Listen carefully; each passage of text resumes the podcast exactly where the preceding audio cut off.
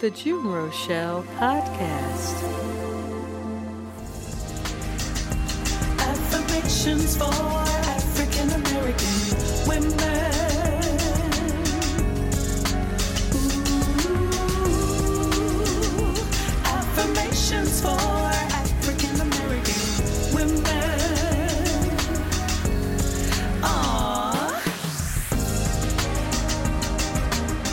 Have you ever been a control girl? Have you ever known a control girl? Control girls are moved by fear of powerlessness and sometimes an insatiable ambition rooted in narcissism of her own making. She has tasted power and will never be powerless again. So she believes. Her behavior seeks to dominate and destroy, all while dreaming of being elevated and illuminated. Today we're going to talk about Sarah. She was a control girl. According to the Jewish Women's Archive, much of the story about Sarah in Genesis is about her role as both Abraham's wife and also perhaps his biological family member. She would also have been the aunt of Lot and Bethuel, both by blood and marriage. Ultimately, her ancestry is unclear. That's interesting. Ultimately, her ancestry is unclear. And during her 127 year life, she's enslaved in Egypt, foreshadowing Israel's later bondage, and is ultimately released after God sends plagues to Egypt. Now, we all know the story, or at least most people know the story, that Sarah is unable to have children for most of her life. And she goes on to use a young woman who's a slave by the name of Hagar to birth Abraham's first son, Ishmael. After 90 years, God opens up Sarah's womb and she gives birth to Isaac, or the son that God promised Abraham. So, after securing Isaac's position in the family as Abraham's heir, Sarah largely disappears from Genesis, but she is remembered as the ancestress of her people. In this expose on the controlling spirit operating in Sarah's life, let's get a glimpse of the story. We're going to pick the story up after Abraham was told to leave his country and go select a wife, or Sarah. So in Genesis 18, angelic beings appeared to Abraham. He ran to them and bowed down before them and referred to one of them as my Lord, and gave them the special treatment of hospitality with food and foot washing as it would have been custom during that day. He asked his wife Sarah, who was back at the tent, to prepare food, and he gave the food to the beings, and they ate the food, and they talked and asked Abraham, and this is notable, it was they, so they were all talking. They said, Where is your wife? And Abraham said, She's over there in the tent. Then notice the difference in how the conversation changes. The scripture notes, Then he said, and went from they said to he said, I will surely return to you at this time next year, and behold, Sarah, your wife, will have a son. And Sarah was listening at the tent door, which was behind him. And now Abraham and Sarah were well old. They were stricken in years, far beyond childbearing. And Sarah laughed to herself. After I've become old, shall I have pleasure and delight with my old man in there? Do you see him? He's in there like a raisin. I'm paraphrasing. And now the person who is talking about the miracle, we can surely say that that has to be the Lord, because he's the only one that can open or close a womb. So, why did Sarah laugh to herself? Now, someone's talking to Abraham, and that someone is identified as the Lord. Why did Sarah laugh to herself, saying, Shall I really give birth to a child when I am so old?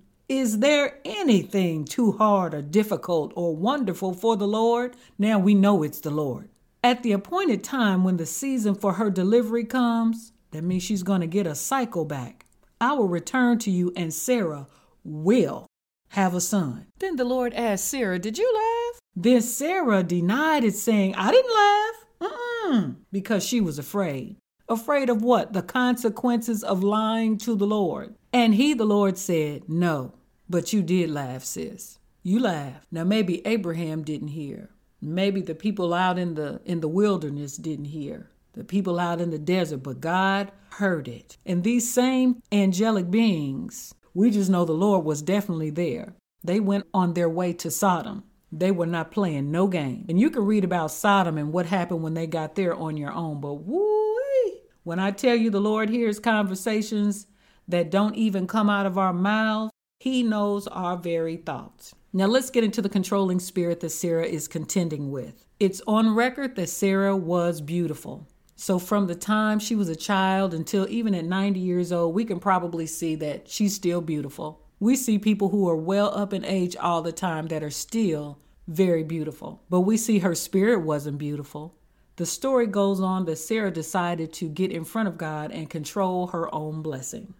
And why would she do this? She lacked faith. And so many of us have lacked faith. Let's not get it twisted. Sarah's not the only one that's got out in front of God when he was taking too long in our mind. But she searched out a younger slave woman named Hagar to have intercourse with her husband and have this baby of promise that God was talking about. Sarah shared her lack of faith in God, just like Eve shared her lack of faith in God and shared it with her husband, and then they both got off into chaos. Control leads to chaos. But God went ahead and gave Abraham that spiritual Viagra. So obviously he's moving because now Abraham's loins have come alive. God tended to Abraham's body first. That was the first clue. But Hagar was an Egyptian and probably in Sarah's eyes, a younger version of herself. We will go on to see that Hagar was like her in more ways than one. So the story goes that Abraham conceived a child with Hagar. And when Hagar saw that she had conceived, she looked with contempt on Sarah. This had to have been a trigger for Sarah because she's been going almost a century with no child. So imagine all the looks that she got. Imagine all of the side eyes that she got. Mm-mm-mm, you so pretty, but you don't have a baby. That was Hagar's mistake. She got a blessing, and then she got the big head. And at that point in time, Sarah said, Get her out of here. And Abraham sitting up here like, Well, what, what, wait a minute, you told me to, and uh, I have a son, and you gonna what? And God said, Just do what she says. Because how is the promise going to come down through chaos and confusion. God is not the author of confusion. But we see again Sarah's control led to chaos and exactly that confusion. And here's the thing she orchestrated it, but she didn't realize that after she orchestrated this whole ordeal, how it was going to fall out. She thought she knew what she was doing, but you can't play God. People don't make good gods. Husbands, don't let a controlling wife get you in trouble with God. Do the right thing or else her control is going to lead to chaos in your life. Hagar followed her assignment and she was weeping in the wilderness because she had to get away from Sarah. Sarah was too much. And the Lord had mercy on Hagar. She was weeping in the wilderness. Have you ever been in the wilderness through no fault of your own? Just seemed like one bad thing after one bad thing keeps happening and you didn't do anything, just get up every day and go to work and trying to live your life. Woman, there will always be people in your life who will be jealous of you, and all you did was do what they told you to do. You carried out your assignment. Have you ever been on a job and you did what the supervisor told you to do, made the supervisor look good, and then they got jealous of you and wanted to get you out of there? It happens all the time. You're not special. It happens to everyone. It's okay. Continue to be obedient. Continue to do the right thing. Hagar was weeping in the wilderness, and God heard her cry and took care of not just her needs, but the needs of her child, who had also done nothing wrong. God allowed that child to come so that it could be revealed to other women. Don't get in front of God. Don't try to take over because your control will lead to chaos. So we've learned from this story that Sarah had character flaws, which were pride, identity issue, unbelief, cruelty, and she was a liar. Maybe she had some daddy issues, being pretty, and then you still can't have a child. You got all that and you can't do this? Well, you must be cursed, Sarah. Unbelief because she had to wait a super long time for a child. God can take as long as He wants, He can do whatever He wants to do. Just show up and be obedient to what He wants to do in your life because that was a miracle. The other thing about Sarah is that she was cruel. I always make a mental book note of somebody who's cruel that tries to set you up and watch you take the bait and then watch you look like a fool. Pay very close attention to people that do those types of things because they will lie about what they did. Just like Sarah lied when the Lord said, You lied. And Sarah said, Uh uh no, I didn't. Now she's telling this to the Lord. How delusional must one be?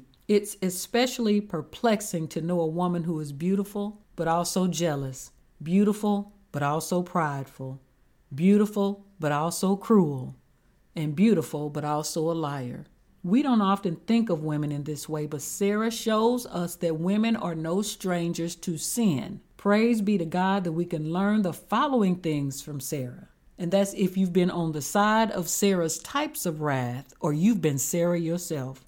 But if you've been on the receiving end, know that God knows how you have been or are being treated. He hears your pain, will not leave you comfortless, will not leave you without resources, and He will manage the Sarah in your life so you can focus on yourself and your family. I don't recall that one time did Hagar say to God, Take up retribution on Sarah for me. She just cried out for herself and her son. Now we know that Sarah was eventually blessed to have Isaac at 90 years old. That means that God gave Abraham his spiritual Viagra and then he reactivated Sarah's womb. My God, that's a whole lesson in itself. He had mercy on Sarah and he gave her grace. We could say it could have been more for Abraham's benefit because God had to show up and do what he said he was going to do, regardless of Sarah's unbelief. He opened up her womb after 90 years, and Isaac had a mother for 37 years because we know, as stated, she died at 127. Make no doubt about it, a person who mocks you is cruel. A person who is jealous of you is insecure. A person who lies on you is lacking morals. And a person who suffers from pride may go many, many years without getting the peaceful blessings that can only come from above. In the line of Joseph and Job, as well as others, you were picked out, picked on, and then put out, and then God will promote you. It usually happens that way. So don't get stuck in the moment. God will promote you and He'll bless you. African American woman, here are your affirmations for today. My suffering will end with blessings. My suffering will end with blessings my suffering will end with blessings. I trust God with my life. I trust God with my life. I trust God with my life. I will wait as long as it takes. I will wait as long as it takes. I will wait as long as it takes.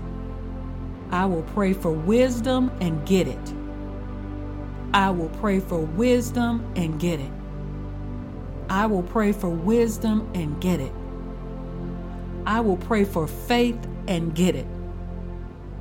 I will pray for faith and get it. I will pray for faith and get it. I will let God repay in His own way. I will let God repay in His own way. I will let God repay in His own way. I will hold no grudges. I will hold no grudges. I will hold no grudges. I will focus on doing good.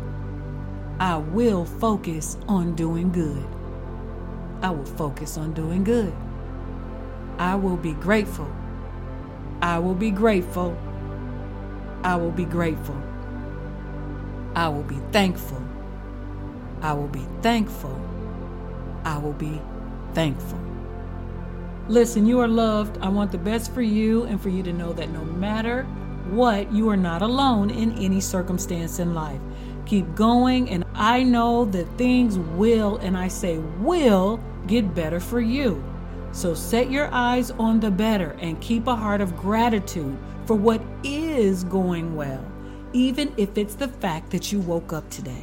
You've been listening to the June Rochelle podcast, and if you would like some uplifting music, check out my songs on iTunes under June Rochelle. You'll be glad you did. Until next time, you are blessed. The June Rochelle Podcast.